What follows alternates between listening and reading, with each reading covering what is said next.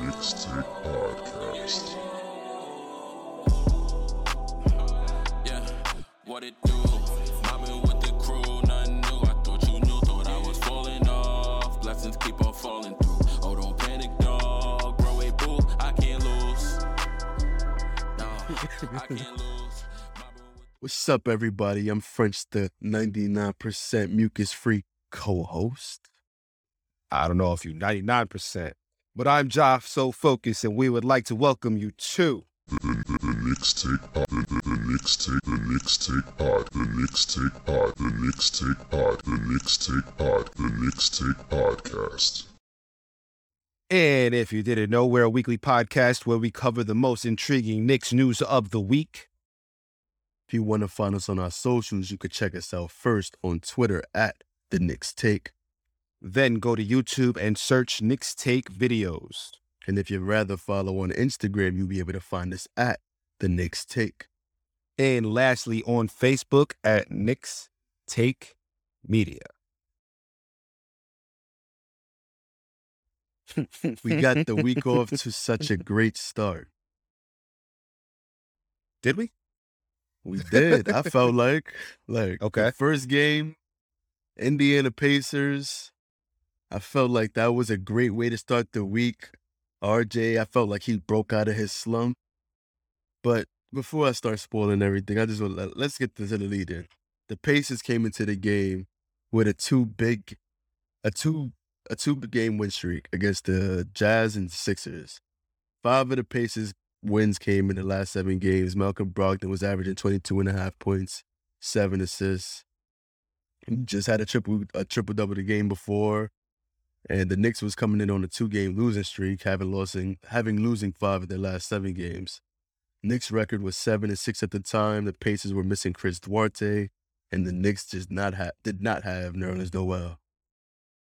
And uh, remember, I predicted that we were losing this game because of Myles Yeah. Turner, right? That- that's what you said. And Myles I Turner ended told up being you- scoring until like the third quarter. I told you he's not like that. Like you don't game plan for Myles Turner. But go ahead. That's what happens when you just do quick predictions on the spot. but like watching this game, I, I was I was looking back at it and I'm just like, I'm thinking that the starters seem to be like in the games that matter the most. Hmm. They they playing as hard as they can. They playing against the teams that are actually competitive and actually threat safe. I feel like, but the games against the the the middle of the pack teams they struggle with, and the Indiana Pacers were one of them. And I felt like coming into this game that we would lose. So, looking the fact at that the Pacers were hot, and the Knicks didn't hit a three until Immanuel Quickley comes in into the second quarter. I'm just like, damn, this is gonna be a long game. Mm-hmm. But just like I'm bringing up, IQ coming in and the bench came in and they just brought a whole nother energy to the game that just makes it hard to just ignore. Like, I don't know. What do you think? Like, I feel like the the the, the starting five need more time to gel, but at the same time, it's like not at the expense of a win and a loss. I want to save that for after we do the game recaps. I want to save that for later because these games kind of encapsulate the frustration that we have, both in the Pacers game and in the Magic game. And it's something that I think we need to kind of discuss. There's a lot of stuff that when you go to other podcasts and listen, they have their own opinions. When you look at Twitter, a lot of people have their own opinions. Mm-hmm. And there's clearly an issue. And we have to kind of figure out whether a change needs to be made or whether we need to just rough it out and try and figure it out. Well, I want to I want to really have that discussion with you after we do the recaps. Okay. So going back to the second quarter, IQ, the bench come in, bring life to the offense. And the third quarter of Doom seemed like it was about to happen again. Because mm-hmm. the Pacers got hot, the Knicks didn't get hot, and they were just scoring at will until the point in the game where Kemba gets teed up. And I feel like that's the turning point in the game. That's when the the tide sort of sort of to shift right back to the Knicks because now the crowd is into it, the starters are into it, Mhm. and IQ comes back into the game, leading a comeback. And in the fourth quarter, the final seven minutes, the Pacers were held with zero field goals. They scored only at the free throw line. I'm just like, wow, this is crazy. So, like, I, I keep bringing up IQ. He had 16 points, five rebounds, went four for four from three. Obi Toppin had a has a highlight dunk. It seemed like every single game, and he had two this game, including a, a mean poster. Oh, who, who was that? Batans. He dunked on him crazy mm. on the baseline. I'm just like, wow. Obi just brings energy to the court, even when he's not scoring. Like he only had four points this game.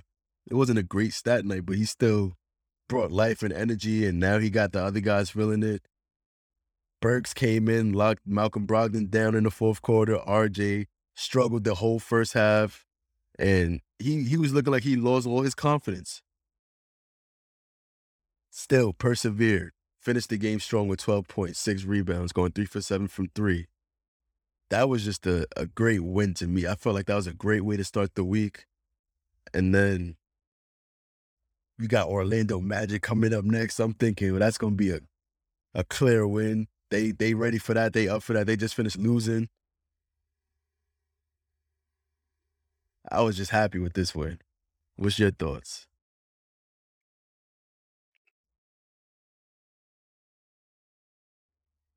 It, it's weird. This whole week's been weird.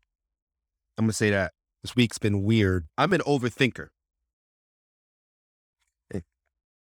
Anybody who's been in a relationship with me would say I am an overthinker. I I struggle a lot with just accepting face value. Face value, this is a win. Good one. Right? It is. It's a good win. The Pacers, their record does not reflect how good that team is when they are fully healthy. They weren't fully healthy to start the year. They struggled a lot. They didn't have a win in the month of November until what? Two two games, three games. Like they they did they didn't have a win in November until probably halfway uh, until like a quarter of the way through. They went off on like a six game losing streak or something like that. And then they started figuring it out.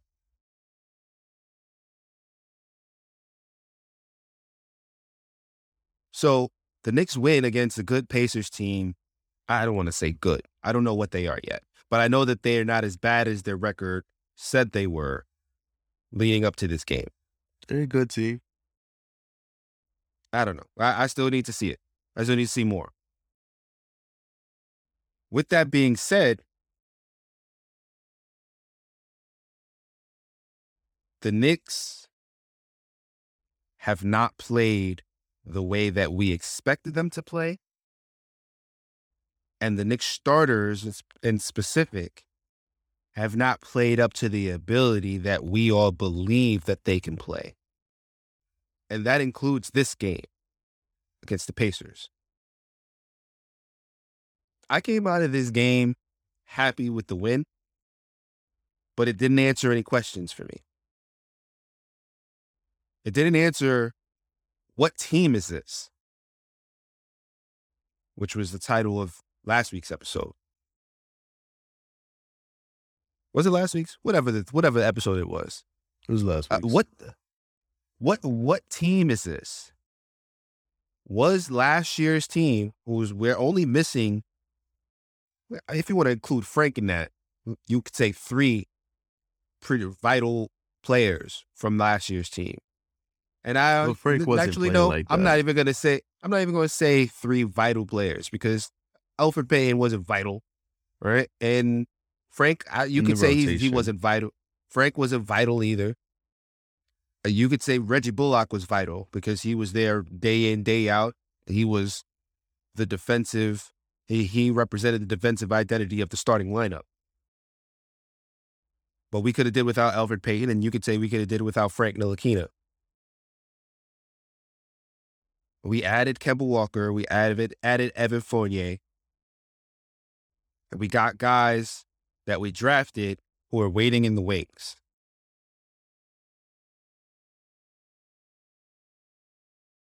This starting lineup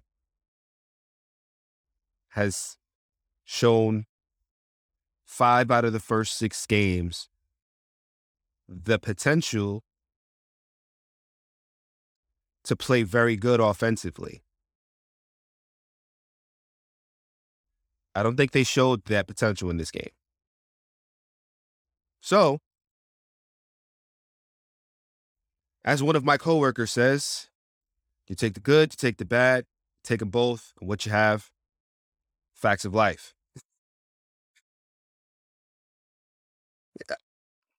This Knicks team is still confusing, and we probably have to wait until halfway through the season to figure out what team is this. It was last year a mirage, or is this little stretch that we're having now where our best player doesn't play like our best player? Is that the norm? It's too early in the season. This, That's what I'm saying. You have to- 82 games. That that's what I'm saying. You have to. That's what I'm saying. You have. I, I'm not jumping out the window. I'm saying we have to wait to get that question answered. I would have liked to have had that question answered this week because we're only talking about two games. The third game is not going to be until later today, but we're going to talk about two games. The Indiana Pacers, which I was hoping that would answer a question for me. It didn't. So I said, okay, maybe, maybe this Magic game that happened on the 17th We two, got the two win. nights ago, We got the win. three three That's nights the ago. thing that you want to leave the night with most out of everything more than the message. You want to leave with the win. it's not even about the. It's not even about the message. It's about the identity of the team. But they Yes, still you want the-. Yes, you want the win, but more important than one win out of 82 games is to know that you ha- know what you have. You want to know who you are. Last year, all season, we knew who we were. Not we in the did- we- beginning of the year before D Rose. We Absolute- didn't know that. Absolutely, we knew who we were because That's we not were. true. We were Yes, shocked it is in true. the beginning of the season. We offensively, offensively, we were still figuring it out. But even when we were figuring it out, we had an offensive system that everybody knew what their role was. We weren't winning. We weren't winning. We were winning 500 basketball. We played 500 basketball at the beginning of the season. Were we surprised at Julius Randle? Yes. Were we surprised that we were in as many games as we were? Yes. But that has nothing to do with whether we whether this team knew what its identity was offensively and defensively. That was the thing where it's like, yo, Talent Thibodeau, he's making a good thing out of what we had last year, and he's having us play hard every night. He's having us play with an identity on defense and play with an identity on offense. That's why we're playing 500 basketball. And then we went and we did more than what we thought we could do. We thought we were just going to be 500. We were going to play 500. We wanted to get more and we got what we wanted. But we knew who we were the whole year. We did. We didn't know that we were going to be the fourth seed. We we we started thinking, damn, we could get fourth seed. And then it's like, yo, we have to get fourth seed at this point. There's no excuse for us not to get fourth seed. But mm-hmm. there was never a question as far as what the offensive and defensive identity of the team was. And we took that and we expanded on it to become as good as we did. But at the same time, you're talking about players who spent more than one season together. Absolutely. And if you want to compare it to this season, you got to think about what they looked like in their first season together. and it wasn't what we saw last year. But that's not fair to say because we didn't have Thibs the year before that. So Mm-hmm. when you have guys that you have chemistry with, when you have guys that you've been playing together with for more than a season together, Kemba and Fournier only played half a season last season and under another system in another city. And now they're trying to play together in another city with guys who's been together for years. And they're trying to not step on anybody's toes. They're trying not to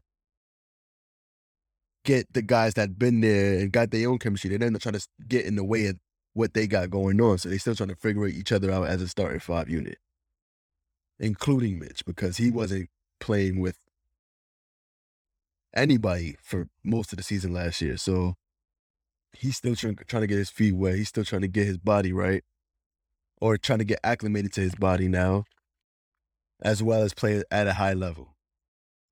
I, I'm it's gonna, gonna take time, and I feel like by the All Star break, that's when you could evaluate the starting five unit as what is it? What what's the identity? Because right now I'm- they, they they don't have an identity yet. They trying to I'm find gonna- it still. I'm to agree with you and disagree with you, but mostly agree with you because we are essentially saying the same exact thing, French. This team needs time to find its identity. I was just hoping that we would we would know what it is by now. Actually, we should know what it is by now because I do think that there is a style of play and there is a certain cohesion that Tom Thibodeau is trying to put into this team that they just aren't picking up yet. I I know I know what it is that they want to do. I know what it is. I know the way that they want to play. And it kind of coincides with the way that they should play, but just aren't. And they have to figure it out. This team does have an identity that they're trying to figure out. There's a style of play that I feel like that they it shouldn't take them this long. It shouldn't be that hard, but it is, and that's how it goes sometimes. You put two new players, that new coach, new new teammates. The only the only guys that they really know how to play with is each other, and they're not really even doing that. They're not playing. M. Fournier, Kevin, I don't think that they're really playing together on the court. They they're not playing like they played together, right? They're not they're not doing that. So even they are not really taking advantage of their own comfortability with each other. In I fact, feel like Evan they played Fournier- how they played in Boston. Like I feel like in Boston it was just everybody take a turn doing ISO. Right, but that's not how we're playing here in New York. Exactly my point. And Which is probably what yeah, we are probably agreeing.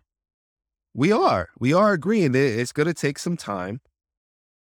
And hopefully they figure it out because it's not just on Evan Fournier and Kevin Kemba Walker. It's also on Julius Randle. And it's also on RJ Barrett.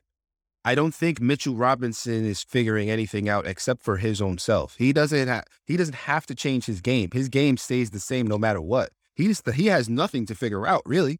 If you think Nah, about it, the only thing no, the only thing that Mitchell Robinson has to figure out is how to play in this new body of his. He doesn't have to adjust anything. He doesn't have to adapt to anything.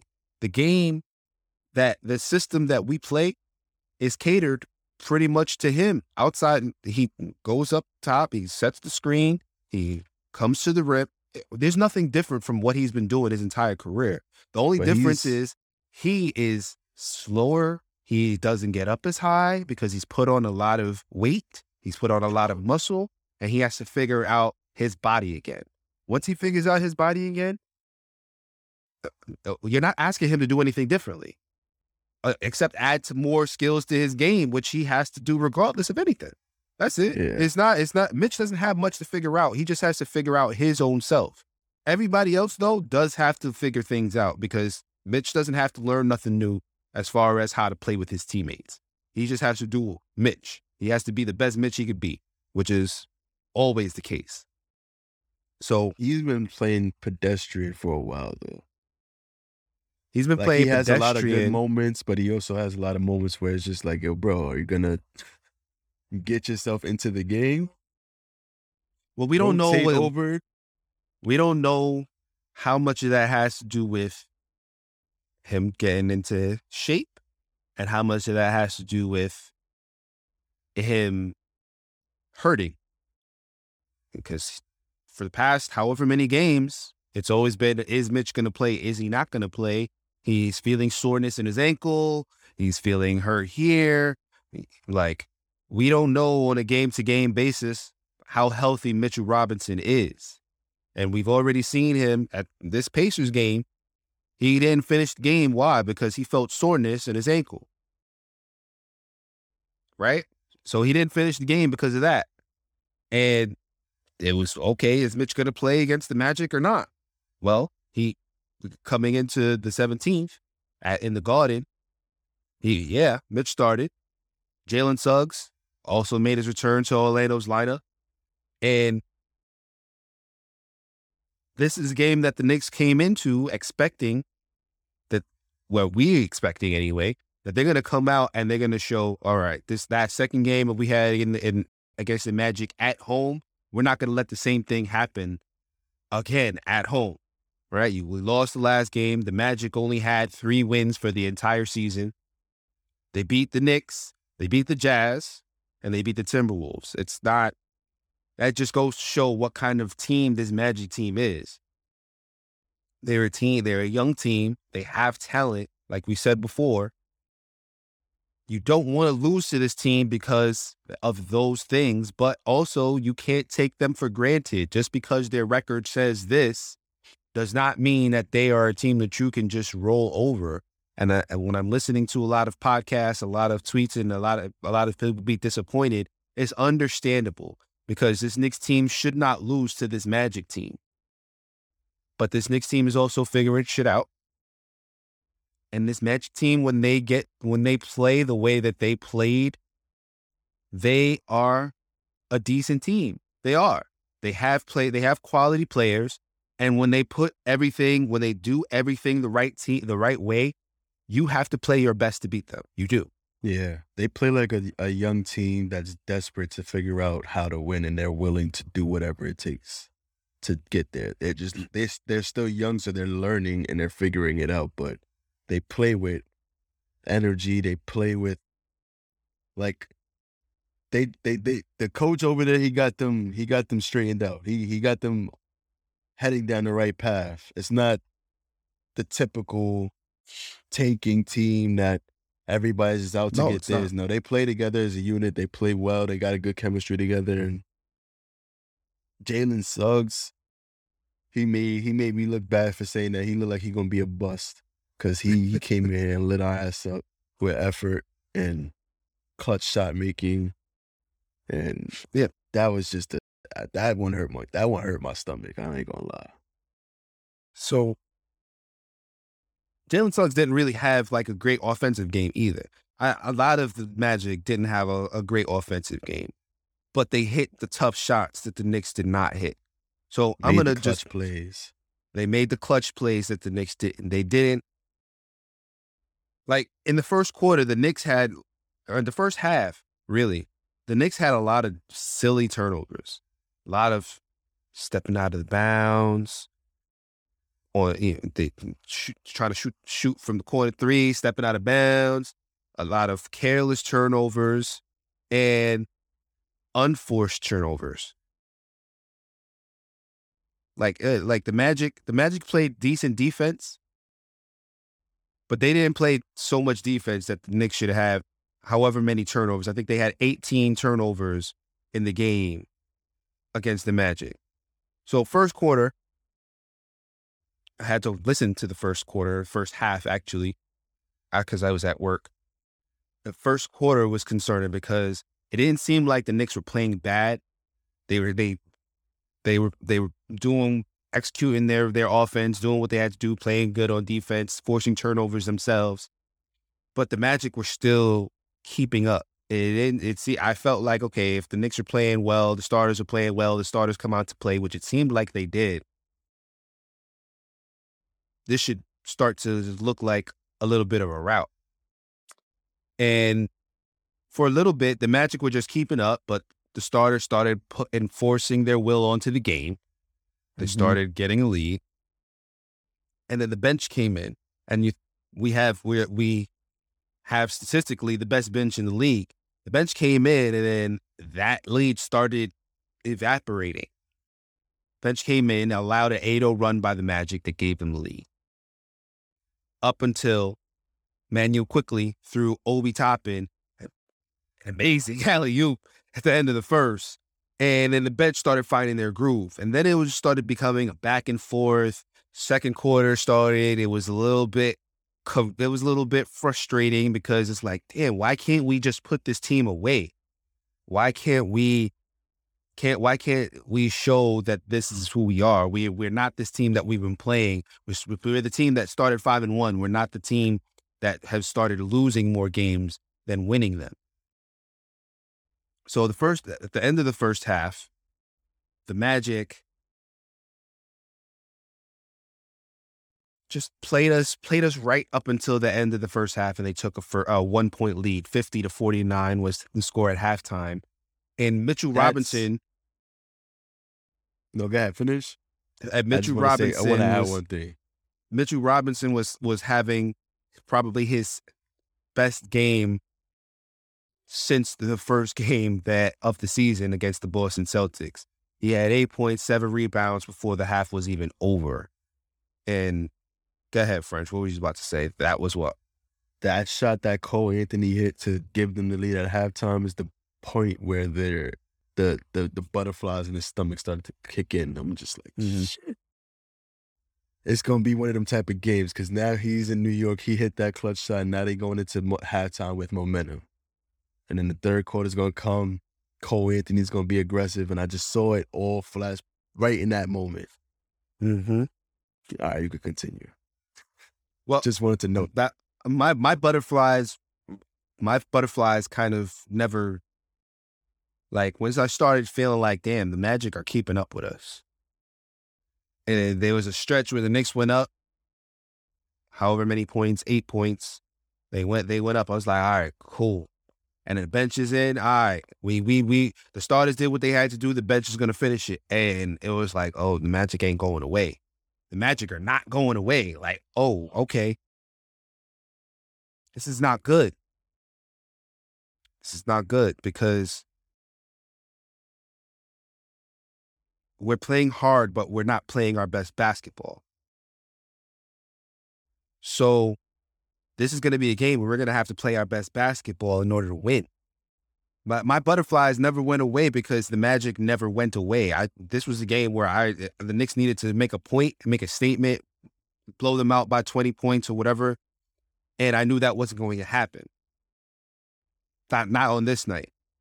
So third quarter had came, Magic assumed the lead. Everything that you basically kind of alluded to happened. Uh, like it seemed like, all right, third quarter, the starters are gonna come in, the Magic are gonna they have the momentum. The the Knicks are not gonna play the way that they are capable of playing. And we're gonna need the bench to come in, bail us out. And that's basically what happened again up until the fourth quarter. Knicks, the Knicks, to their credit, they never let the Magic blow them like completely out of the water either, right? Which has happened. Like the starters come in and then the, the other team goes in a double digit lead. The Knicks, to their credit, always kept it somewhat close. And Obi Fourth- just gives life to the game, yo. I swear, it don't matter what the score is. If you just watch Obi, you're gonna start smiling because But the, he but just plays every possession, Right. with so much like. Go ahead. Like Obi comes in and he just gives energy because he is our energy guy. But this was this was an Alex Burke Alec Burks night. Right? Because he night. came because because because third quarter the bench came in, and we're gonna talk about we're gonna talk about where the leak wink the weak link weak link of the bench was later a little bit later, but the bench came in and it was just all night it, it, they were doing what they've been doing. It seemed like the man the, the bench comes in and it's like they're they they they're laying they're rolling over too. Burks was missing, Rose was missing.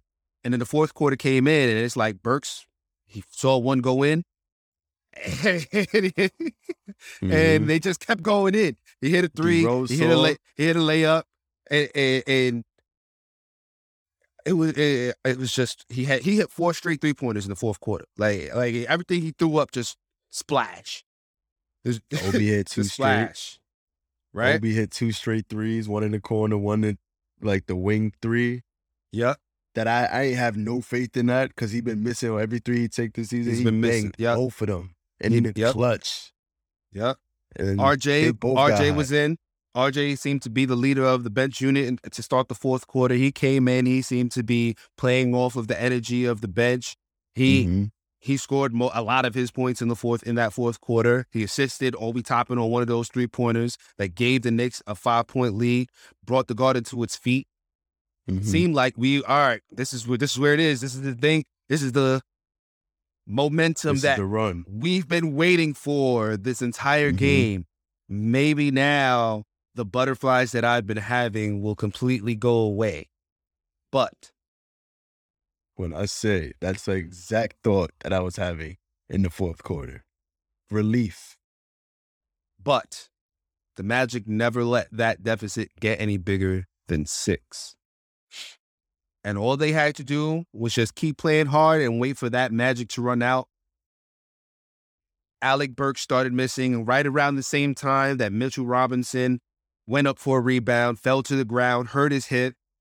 He grabbed the rebound, passed it out. He did what he was supposed to do, but you could see he was he was not right. A little bit, he seemed to, I don't, might have had something contused or something like that. He came out of the game. He never came back. Knicks started turning the ball over. The Knicks lead shrunk, and then eventually there was no lead. Quickley, Immanuel Quickley, who had a, a good game up until this point, had his one turnover of the game at the worst time in the game. Allowed had a bad pass, allowed Terrence Ross to get on a fast break, had a fast break Mm-mm. dunk, which gave That Magic a one point lead. That hurt me to my stomach too. When Mitch went out, Mitch went out. I trying to remember who subbed in for Mitch. I think Rose subbed in for Mitch. I wrote put Rose subbed in for Toppin. Either way, Mitch went out after uh, RJ Barrett had a beautiful layup. Manuel Quickley again. Got abused by Franz Wagner off the dribble. Now, let me say this. The reason why I put Rose subbed in, because the lineup at that point was Rose, Quickley, Burks, RJ, Julius Randle. Randall Julius Randle- for Mitch. Julius Randle subbed in for Mitch, yeah. and then Rose subbed in for Toppin. So when that happens, RJ scores, and then right back, you got Franz Wagner, you got Cole Anthony, you got Jalen Suggs, you got Mo Bamba, and you got Wendell Carter Jr. I had to look at the heights of these dudes. Mo Bamba is seven foot, Franz Mhm. Wagner six ten, Wendell Carter Jr. six ten. How tall is Julius Randle? six nine. So, as surprising as it is for me to know that Franz Wagner took Quickley off the dribble, which shouldn't happen, but it did because Franz Wagner plays like he's a small forward in a 6'10 body. He just got to the rim way too easy. And then who does he get met by at the rim? RJ Barrett. That deflated everybody. Everything. everybody. That because not only did he not only did he poster both Quickley and RJ on that dunk, Quickley also fouled him. so he got two points and the foul. And it's like, bro, I hate when other players come and start screaming in the garden, yo. I hate it. I hate it. it's annoying. It's annoying as hell. And I don't. And when I see the players, the Knicks players, don't get mad about that shit. I'll be like, yo, bro. you just want him to punch him in the mouth, right? what you screaming about? And they It's mad loud. young too. They don't know nothing about the NBA yet. They they 20, 19, uh, screaming in the Oh, garden. man. y'all that was do something- deflating. That was deflating. I think right there, that's when I realized that this might not go our way unless some magic happens, no pun intended. But the magic never came. Knicks could not hit a shot. And it was capped off by a bad pass by Derrick Rose, which, if you thought that Franz Wagner play was bad, you knew the game was Oh. over at this point because the, the Magic were up four points, and D Rose does a bad pass, which Jalen Suggs caught, threw a beautiful alley oop pass to Wendell Carter Jr., which gave the Magic a six point lead with 29 seconds left in the game. And essentially the win because you knew that that means that the Knicks needed his chuck, and the Knicks were not hitting the three at any point after Mitchell Robinson got went out the game. Those two things didn't come like Mitchell Robinson had no effect on the three point shot, but for some reason Alec Burks started missing. Obi Toppin missed his one his his only miss from three after that happened. Nobody could really hit from three. The only person to score, the last four points were scored by RJ Barrett in this game. And mm, the Magic just couldn't be stopped for whatever reason at the end to end the game. So that D Rose was turnover confident. was just D Rose, by the way, he had five turnovers in this game, which that he's Not one like of the him. one of the main reasons why we lost this game. You can't turn over the ball as you can't turn over the ball that much. You can't. You just he can't. acknowledged it though. He did. He acknowledged He it. did acknowledge it, but at the same time, like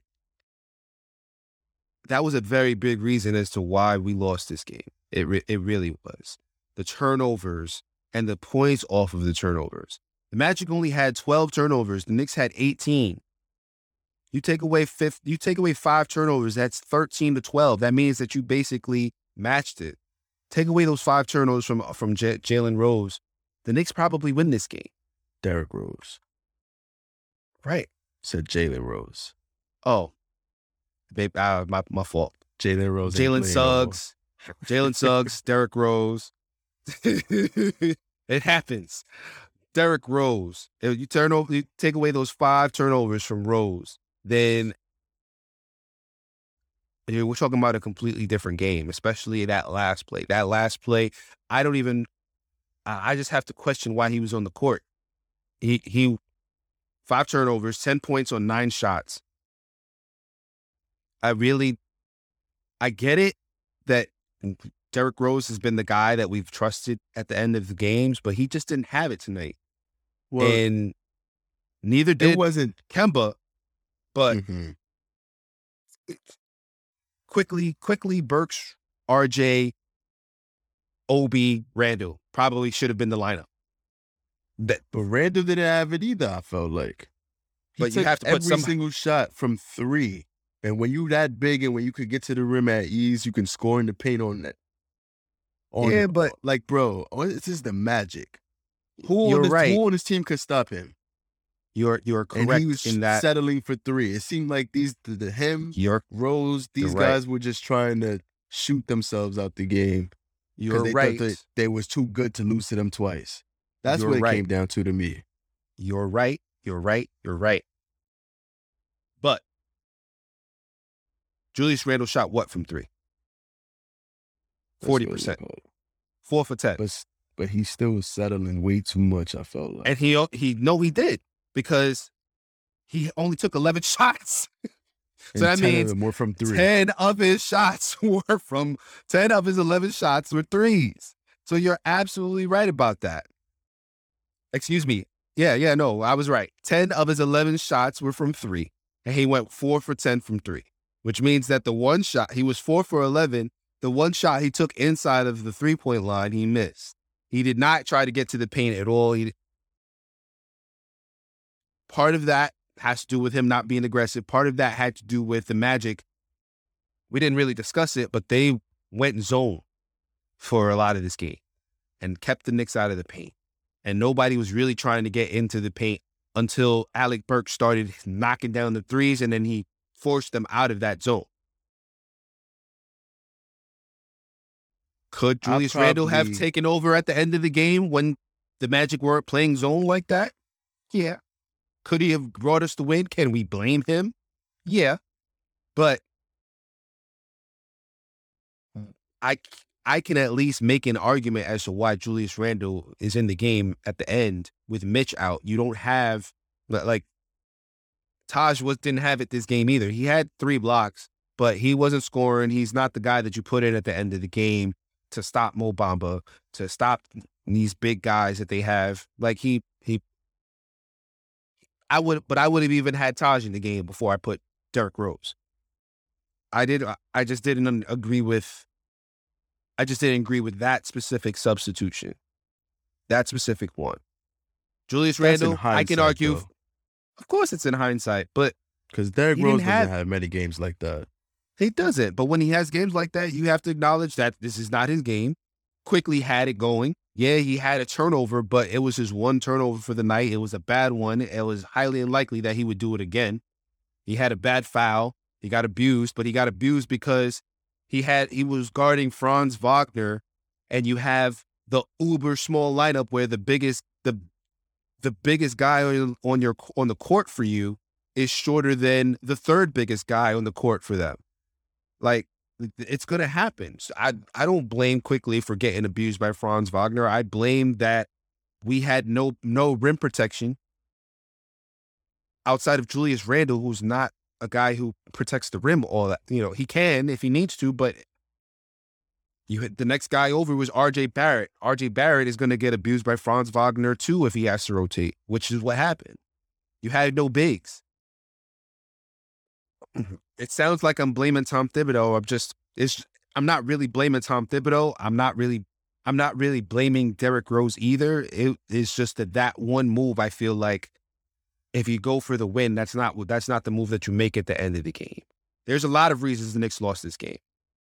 A lot. But ultimately, they played well. They played they played well enough that if the Magic played it the way that they had been playing at the beginning of the season, the Magic would have lost this game. I have no doubt about that.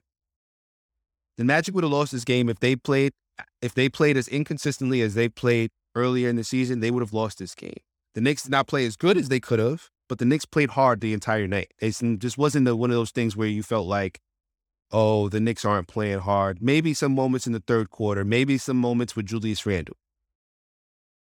But I, D Rose didn't have it, and I just question that. Jalen Suggs, 13 points on 12 shots, but had the key shots and the key steal at the end of the game. Played a great game defensively. RJ Barrett didn't shoot particularly well. I felt like he had a good game. He was the leading scorer for the Knicks, 17 points on 19 shots, yuck, but was the only person to score at the end of the game, right? He also had nine rebounds and five assists and played well defensively. Like he he he, unlike Julius Randle, RJ Barrett scored exclusively inside of the line. He did take Mm-hmm. he did take seven three pointers and missed all of them, but he Mhm. took 19 shots, and most of his points came either in the paint or around the paint. Came to him, scored. He had a transition basket where he grabbed the rebound, took it all the way, did a little sidestep and got to the rim. He had a nice floater. Like he he, he did what he needed to do. If you take away the seven threes, he went seven for twelve from the field. Exactly. If he didn't take a single three, like you know, if he had a Ben Simmons game, then he would have had his his stats would look a lot better. I would love Ben Simmons on this team. We know. Just Franz saying. Wagner, 16 points, nine rebounds. Alec Burks had 15 points on 15 shots, but that key stretch in the fourth, he that was clutch. That was key. That was what the Knicks needed. Obi Toppin had 14 points in 17 minutes. Again, Obi Toppin didn't need to come out of this game. Like Derrick Rose came in for Obi, should have left Obi out there. Maybe Mhm. if you leave Obi out there, that Franz Wagner bucket that he scored on Quickley, maybe that doesn't happen that way. Just saying. Cole Anthony, 15 points, 10 rebounds, 7 assists. He had himself a night. Mitch, the unsung hero. Nobody's really going to talk about this, but Mitch had 13 points and 11 rebounds. I think this might be his first double double since like game two or three of the season. It's probably I I felt like this is one of his best games since the Celtics game. And it was notable that when he went out of the game that the Knicks really didn't have any answer for the Orlando Magic. So I'm looking forward to seeing him in this game against Houston. Is he gonna play? today. have we confirmed that he's going to play? That's what I, I'm gonna I'm gonna look it up now right now. Matter of fact, Mitchell Robinson status. Yeah, I'm looking forward to see Mitch play as well. The only thing is that he did get hurt. I don't know. I don't know if that is something that's going to keep him out of this next game. If it was just soreness and they're just trying to be cautious with him. But- Mhm. I'm looking forward to see how he plays as well because it's very clear to me that when Mitchell Robinson plays well, this team plays well. It's also the same is also true for Julius Randle. And Julius Randle hasn't been playing well. Julius Randle hasn't been playing well at all. There was a point in time where Julius Randle had a stretch of 30 point games where he was reliably scoring 20 points, grabbing rebounds. He was getting close to getting double, uh, triple doubles on a lot of nights. And we don't see that that that Julius Randle so far this season. And by now this season, we've had flashes of it. Last season, we've had flashes of Julius Randle. We had a lot less games where we could complain and be like, "Yeah, Julius is playing like he was the year before. Like, I don't know, we could trade him, da da da. But for the most part, it was like, all right, Julius showed shut us up this game. Julius shut us up this game. And then by the time we got to 20, 25 games, it was like, He had a yeah, I- different expectation. yeah, yeah. And right now, Julius is not playing to that expectation. And even worse, he's playing more so like he's not playing like he was the year before when we definitely wanted him gone, but he's somewhere in that midpoint. He's trying really hard to like get it right. That's what makes me fine with what he's been doing because it seems like two years ago he would just be shooting us out of games. This year, he's setting hard screens. He's trying to get his teammates involved almost too much so to the point where it gets him out of his own offensive rhythm. And then he has to dedicate a whole quarter to shooting himself back into rhythm. And then now when he gets into the next game, because he noticed that happened in the last game, he's like, all right, I got to start off hot and then pass. But then he starts forcing up shots that aren't good shots, trying to force himself to get into rhythm. That's what I'm starting to notice. And then he's still trying to find a balance of getting teammates involved and playing hard on every single play without getting super tired in the fourth quarter. Like he looks gassed a lot of times out there too. And that like I see him just trying really hard to get things right and get things going to how it was last year. But I'm confident that he'll figure it out. He's he's too good of a player and he's accomplished a lot last year. And he's still trying to overcome what happened in the playoffs. It it looks like a little bit. But I mean, there's a lot of it has to it do out. with a lot of it has to do with that the Atlanta Hawks they had a game plan for the Knicks in the playoffs, and a lot of teams are using that game plan to stop Julius Randle from getting into the middle of the of the of the paint. That's good though. It's helping him adjust. He's got to find a way to succeed even through all that. That's what I want. Correct. But it was a lot easier for them to do that because they knew that Reggie Bullock was not going to shoot off the dribble and Elfrid Payton Mhm. was not a threat from three. That's why we brought Kemba Walker and Evan Fournier. Mhm. So They're gonna now Julius has to get to the middle And not saying he needs to stop shooting from three himself, but he has to get to the middle and then get the ball to these guys, and they have to shoot and they have to make the shots. And that is one thing that we're not seeing Yet, yet. because I was watching the Evan Fournier's post game, or um, not post game, yesterday after practice, and he was just talking about how because he's not seeing minutes in the fourth quarter, he's gonna have to start utilizing the minutes that he does have a lot more effectively. Like you see how Obi Toppin, when he whenever he comes in the game, instant. He's running all over the court, expending a lot of energy because he knows he's only going to be playing 10, 14 minutes a game. Mm-hmm.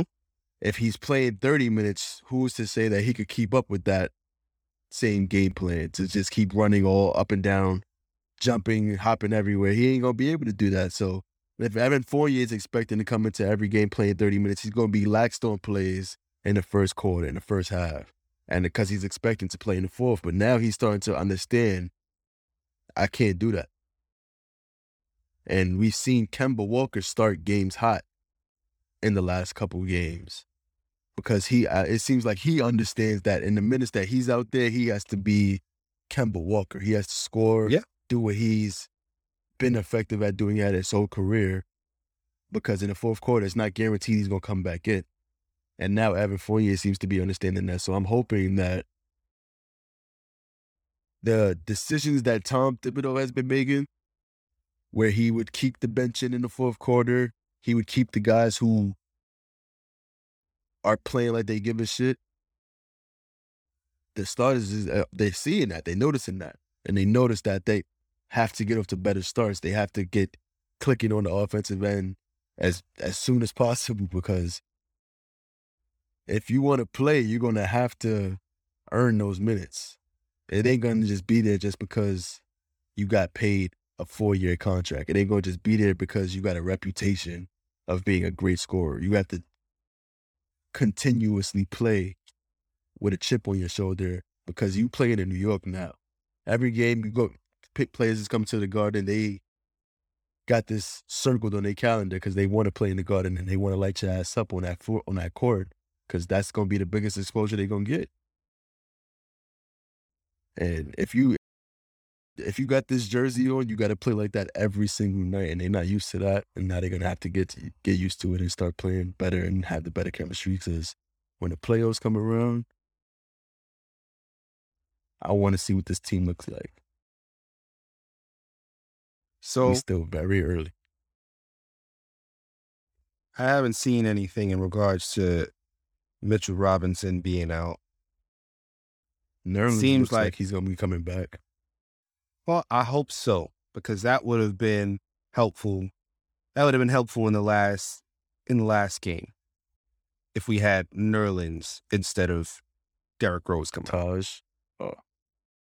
No, Taj, you know, Taj is probably still going to see minutes if one of these guys, you know, have to come out or whatever. They'll Taj will be the third string. He'll be he'll be the fill in. seeing Jericho come back. But- Jericho is soaking up so much knowledge and information right now on that bench. I want to see what. yeah, he's I'm gonna look like when he surprised. I'm surprised that we didn't see Jericho last night. I mean, not last night in, in Last game. Wednesday's game. I'm surprised. I'm surprised that that that it, I'm happy that Thibs decided to go small, but I was also surprised because that was not the team to try to go small against. Like I'm surprised. Like there's teams that you you can go small against, and and you should. This was not that was not the time and that was not the team to do it against. So I was very surprised that Jericho Sims didn't get any burn when Mitch went down. But hey, it is what it is. The we you had a question for me earlier in regards to the starting lineup. And my answer to that question was is No, repeat the question keep- first. you said what should we do? I think that's what you said. My memory's terrible. What should we do in regards to the starting lineup? You felt like we should wait, but also mm, you didn't know whether maybe infusing some of that bench, one of those guys bringing them bringing them onto the starting lineup, maybe that would help you didn't know which way you should go with it. Well, let me clarify. Uh-huh. I think the All Star break is the time in the year when you should be thinking about making a change to the starting five. And if you've taken the player off the bench to join the starting five, now you're taking something away from the bench. mm-hmm. Best bench in the league. If you start Quickley, you ain't gonna see as much Quickley and Obi minutes together because they got the best chemistry. Mm-hmm. You start Burks, like they got chemistry as a unit on that bench. You you you insert another player that's never been here last year, Evan Fournier, most likely to the bench. Now he has to figure out how to get in his rhythm with an entirely different lineup. They don't really they're not used to playing with him. Now that's gonna probably people gonna be stepping on each other's toes. So making a lineup change is a drastic decision to make this early in the season to me Yes. if you have dreams of being a deep playoff team. So, someone once said that Julius Randle is our clear number one, and then on any given night, your your any player from two through ten can be your second best player. I don't think that's wrong. I don't think that that's wrong. I don't. I, I would not be surprised that if Quickley was your second best player. I wouldn't be surprised if Derrick Rose was your second best player. Would not be surprised if Alec Burks was your second best player. I wouldn't be surprised if Nerlens Noel was our was your second best player. I wouldn't be surprised if Obi, who has been our second best player a lot of time, a lot on a lot of nights. Yeah, think Like- about where we was at last year with Obi at this point. Right, right. Especially me. And so if you hear me saying that, you you know that means something. I've even come around to because of way the way that Obi Toppin has been playing this year. I've come around to being like, hmm, maybe we can put Obi at the three. I've even started giving that some thought because of how well he's been playing this year, both on offense and on defense. And he hasn't even been shooting the three ball well. This last game is probably the best he shot three all year. I think he- started something though. he had two threes maybe that he made all year. The, he made two threes last night. So You saw him knocking that shit. I keep saying last night, League, but though. yeah, but uh, uh, yeah, we're not worried about the three from Obi, and he's he's screening and he's getting to the rim and he's doing the alley oop dunks. He's doing all of the stuff that we were thinking that we were going to see last year coming out of college. He's he he's doing it this year, this season, and he's routinely been in the minutes that he's playing, outplaying the guy who's ahead of him in Julius Randle. With that being said, Julius Randle is playing better competition than Obi Toppin has been playing. Mhm. Same thing for Immanuel Quickley. Immanuel Quickley is not facing the same the same people that Kemba Walker and Evan Fournier are are facing off against. So And if you think about it, you don't see any power forward in the NBA coming off the bench that's doing what Obi Toppin's doing, running and how he's running, jumping, how he's jumping. There's Right. not another power forward in the NBA doing that off the bench. So it's a Right. mismatch every single night. Correct. So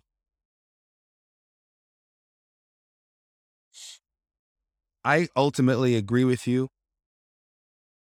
Right now is way too soon to make those types of rot- rotation changes. I still have faith in that starting lineup playing better. But here's the thing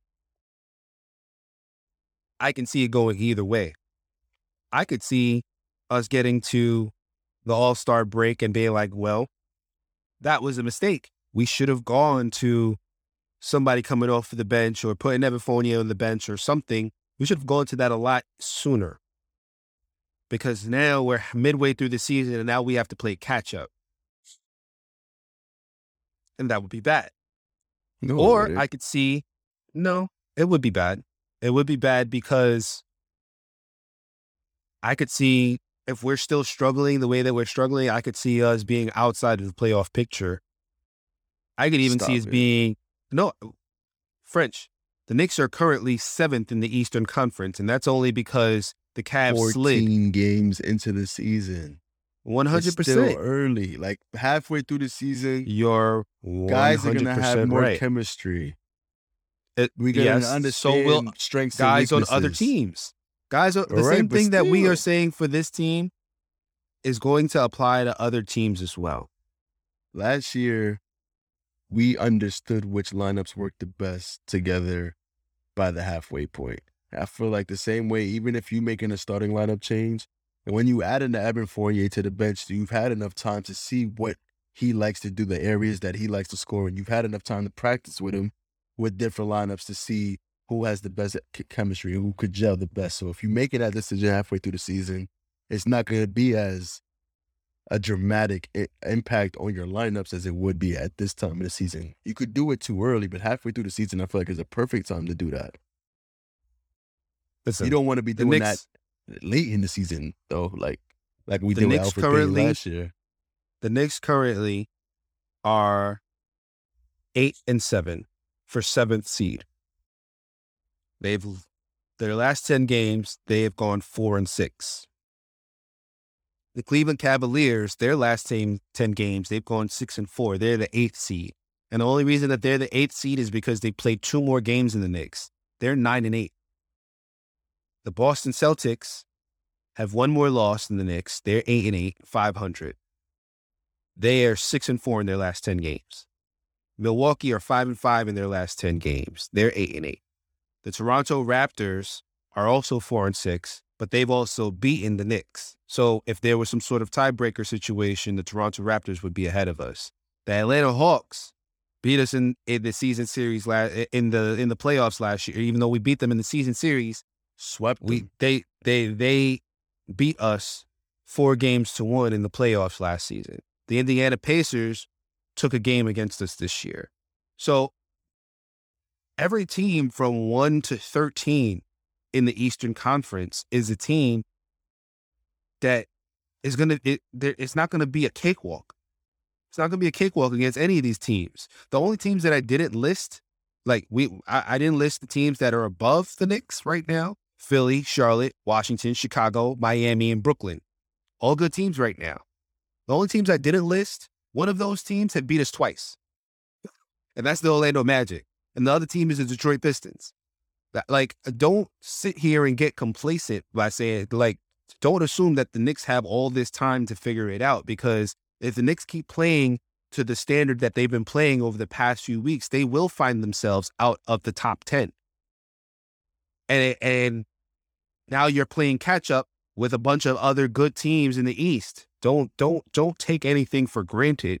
Don't think that because we're now seven seed in one week that uh, in five games we won't be out of the top ten. It's one thing to take things for granted, and it's one thing to just completely ignore all the evidence. Mm-hmm. And when you look at this roster, when you look at this coach, and you look at the circumstances of the season so far, I just, there's no way possible that this team doesn't make the playoffs, in my opinion, because of the fact that we have quality players three deep at every position. We have a coach who's going to get the best out of his players with enough time. Mm-hmm. And you have guys on the team who are hungry to prove it this year, prove something to the NBA, prove something to their peers around the NBA. And they love playing together. Mm-hmm. We don't have no issues with guys not liking each other or there being some type of drama or anything where guys feel like like when when when Fournier is talking about how he's not playing the fourth, he's not saying it with no hostility. He's a 10 year NBA vet and he's not mad. He's Yep. understanding. He's just understanding what he has to do to get better. Kemba, if you watch them in the fourth quarter when they're not playing, they standing on their feet, screaming, running back and forth, hyping up the bench players when they're in the game. There's a Mhm. different chemistry on this team. There's a different bond within this team. There's a different culture with this team. The C word. Absolutely. Absolutely. And when you take all that into account, The other C word. that doesn't follow with the other C word. That doesn't follow with disappointment ever, in my opinion. That I, I've never seen that before. And yeah, there's talent around the NBA. all that does is make you get to another level to beat that talent. That's what they prove all the time. To like, that's what I see. They get better by playing the best teams. French, you know I you know I agree with you. Like that's why I'm saying like yeah, I agree. Like we we should wait. Like uh, we shouldn't be making that decision this early in the season because of all the things you just said. All the things you just said is is is correct. They have all of the little things that make a good team. They have all of the little things that if you give it enough time it should bear fruit. It should make us one of the best teams in the Eastern Conference. Got the rest. I'm just tell I'm just saying that I'm not you say like you there's no chance. And I am not a no chance person. I'm not a- injuries. I'm not a- Nothing. not a- I don't see I'm it. not a I'm not a 100% chance person and I'm not a 0% chance person. And it's it's I'm not even saying like uh, it's close to zero either with this team because just like you're saying that uh, you don't see all of this stuff happening, it- I also would not have said, yeah, the Knicks are going to lose twice at home to the worst team in the Eastern Conference before November is even done. I would have oh, view never. them as the worst team. Worst team. Well, Well, s- like well, it's too early to look at the standings. I feel like you got to Well- look at the standings a quarter way through the season. That's when you have an idea of who's who and what's what. we're almost we're almost at a quarter way through the season. French, a quarter through the season is up is about 20, 21, 22 games. Not even Yeah. 22. 20 you between know 20 who- and 21. 20 you know games. who the worst team in the Eastern Conference is right now? It ain't Orlando. Oh yeah, it is. I'm bugging. I'm like, I'm looking at the Detroit, standings though. right now, bro. but, it, but by the end of by the eh, by the next game, Detroit could be the could be the worst. They're four of eleven. The Magic are four and twelve. The Magic just play the Brooklyn Nets. Either they just played them or they play them tonight. I don't remember, but uh, that could switch. It could be Detroit on any given night. It could be the Magic on any given night. Either way, they are the worst. They're currently the worst team in the Eastern Conference. And I would have never said that. I would have never said that, regardless of whether they actually are, but they're going to be the one of the three worst teams by the end of the season, just because they're going to spend a lot of this year just trying to figure things out because they're so young. They're never. They're not going to make the playoffs this year. That you could you could write that off. Like you could put that in stone. There's a 95% chance that they're not making the playoffs this year. I could say that confidently. Yo, that's the East is deep, yo. Yeah, you just looked at really you just looked at the East. You just looked at it. I'm, and that's why I'm trying to tell you, like you, you can't take you can't take anything for granted. Like the, I'm I can see the Knicks missing the playoffs this year. That doesn't mean that they're a bad team. It just means that the time that it's going to take them to figure it out, they could find themselves out of the playoffs. Next year, Still you'll probably be like, all right, now we figured it out. We don't have to make any big moves. We figured it out at the end of last year. Now we're going to show everybody that these signings were not were, were not bad signings. They're good ones. Just like with Julius Randle and Reggie Bullock and all those guys, the guys that we retained after the first year, it looked like, yo, you spent all those money on those guys. It it didn't bear fruit until the following season. We could see that again. And that would that could potentially lead to us not being in the playoffs. That's all I'm saying. I'm saying I'm saying that us figuring it out might be an issue. They need to try to figure it out quicker because most of this team isn't new. Most of this team are guys that have been playing together for two, three, four years. It shouldn't be, it shouldn't be this drastic, especially after you started off five and one. It shouldn't be this drastic of a learning curve and learning period. Like you guys know some of the things that work. You should be incorporating that. And then he, we should be playing better. The starting lineup should be playing better. Uh, Julius Randle specifically. Julius Randle should be spe- should be specifically playing better because we put pieces around you to play better, and you're not. And that to me is the most concerning part because regardless of the team chemistry, the Knicks will win if Julius Randle is scoring over 20 points a game. And he is struggling to do that right now. And I'm not entirely Ah. sure why, because he's shoot it's not it's not because of the chemistry, it's his own game partially. He's holding the ball a lot. He's turning the ball over a lot. He's missing shots that he was making last year. He's trying, you're right, but there's just something concerning about something concerning about Julius Randle's play for me that that has a lot to do with why we're losing games. It's not just the chemistry; it's Julius as well. So, So, let's start. Let's talk about the games that we got coming up now. well, let's let's do we our recap of the predictions because yeah, I see you tried to skip right over that, bruh. Try to skip right over that. I see you. Listen, Knicks versus Indiana. French said that they would lose by 10 plus. The Knicks won. How much did they win by? I said the Knicks would win by five plus points. And let's look at the schedule. The Knicks beat the Indiana Pacers By eight. 92 to 84, more than five points, less than 10. My five plus points was just, you got to just kiss it right up into the sky. That was a great prediction by Josh So Focused. And Knicks versus Orlando Magic, we both predicted the Knicks to win by double digits. And the Knicks actually lost that game. So neither one of us get any points for that. But I won the overall predictions. so upcoming games, we already did those predictions last last week. We'll re we'll re go over that because as I said, this is prob this episode is probably going to run into when the Rockets game actually happens today at five o'clock. French, go ahead. For the Knicks versus Houston on at MSG, I had the Knicks by at least 15. You had the Knicks by two plus. Yeah, and I said that if the Knicks win two games in a row, I don't see them losing against the Rockets, but I was just a little concerned by a potential let up.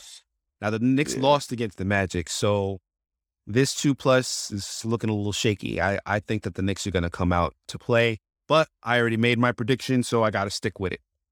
And the Rockets been getting smacked by like 30 every game for like every game in November. Yeah, the Rockets are not a good team. The Rockets, I think they only have one in win. 14. yeah. If That'd the be, Knicks, that'd if the, be nasty. if the Knicks, the Knicks, the Knicks don't win It's by. 15 plus, I'm gonna be upset. You know, like, uh, I'm still thinking they're gonna win, but they have to win by 15 plus.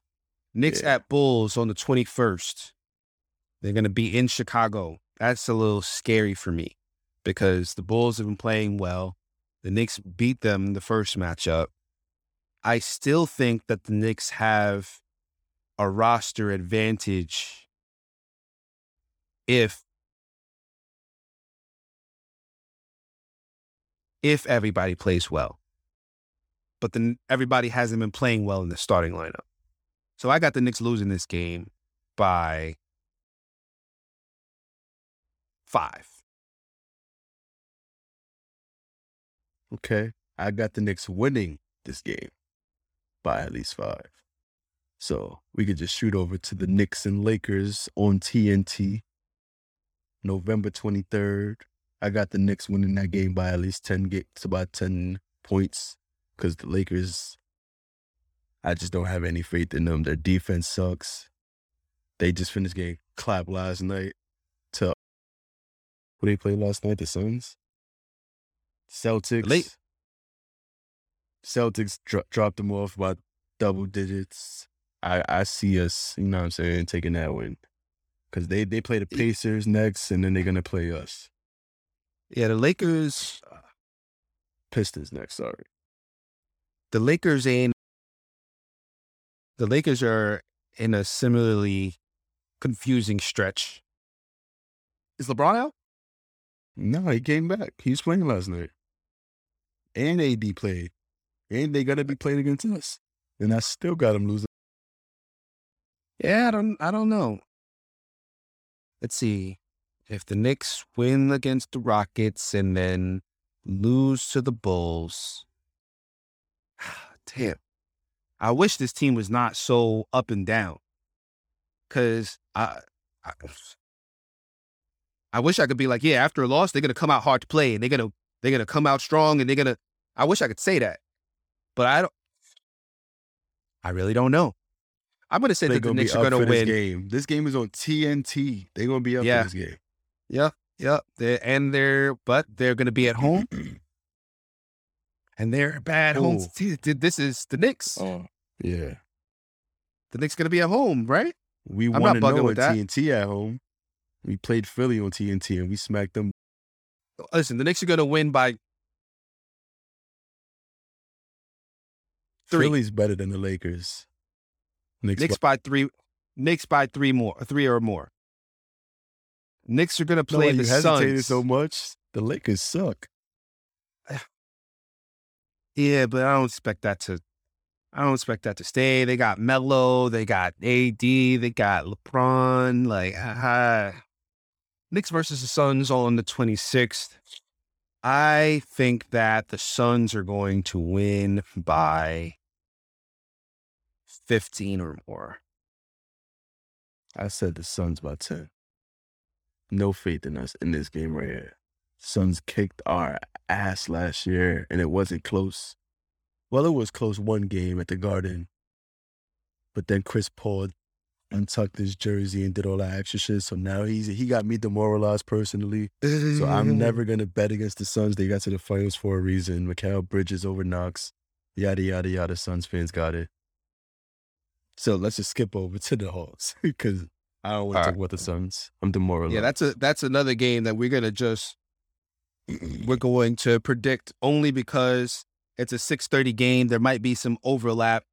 So French, you have the Knicks beating the Hawks by one. hmm And I have the Knicks beating Hawks by 10 because they just lost to the Mhm. Suns. They lost to the Hawks last season. They're going to have figured out this whole zone ish. They're going to figure everything out. Knicks by 10. Oh, all right. I hear you. I hear you. Even though So, the Hawks beat us in five. yeah, but whatever. They still figuring shit out over there, too. All right, French, you got anything you want to plug? I'm ready to unplug early in this day. Hopefully it's nice out. I can get some sun. Yeah. And no, no, no. I can't get no sun. The game is coming on. Yeah. You can get some sun before five o'clock because that's when the sun goes down anyway. Uh, I got nothing. ain't even no son. They're like, uh, do, is there sun? Eh, eh, it's not really no son. All right. I don't got nothing. Once again, y'all, thank you for listening. Thank you for supporting. Thank you for subscribing. We appreciate y'all. y'all. We love y'all. Thank you for listening to the Knicks Take Podcast. The Knicks Take Podcast. Peace. Peace.